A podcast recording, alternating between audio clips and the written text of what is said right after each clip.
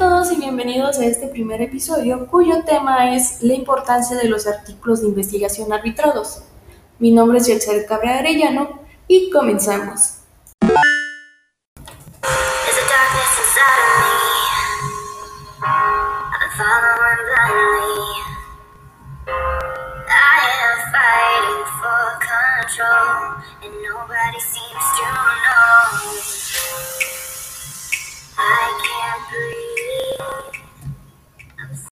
Iniciaremos explicando qué es un artículo arbitrado.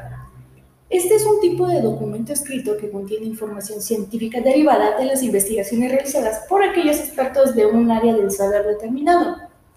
Este está caracterizado por ser un informe inédito, cuyo contenido debe someterse a la evaluación de expertos pares, quienes hacen un riguroso análisis en base a criterios. Estos criterios suelen variar de acuerdo a en qué revista esté publicado dicho artículo, ya que cada revista presenta sus propias instrucciones a los autores y en base a eso se remite una plantilla de evaluación para definir si la publicación de dicho artículo será aceptada o rechazada. Todas las revistas manejan tres puntos importantes, que son lenguaje apropiado, evitar los adornos literarios y sobre todo mantener en orden sus ideas. Entonces, ¿cuál sería la importancia de estos artículos arbitrados? Pues muy claro.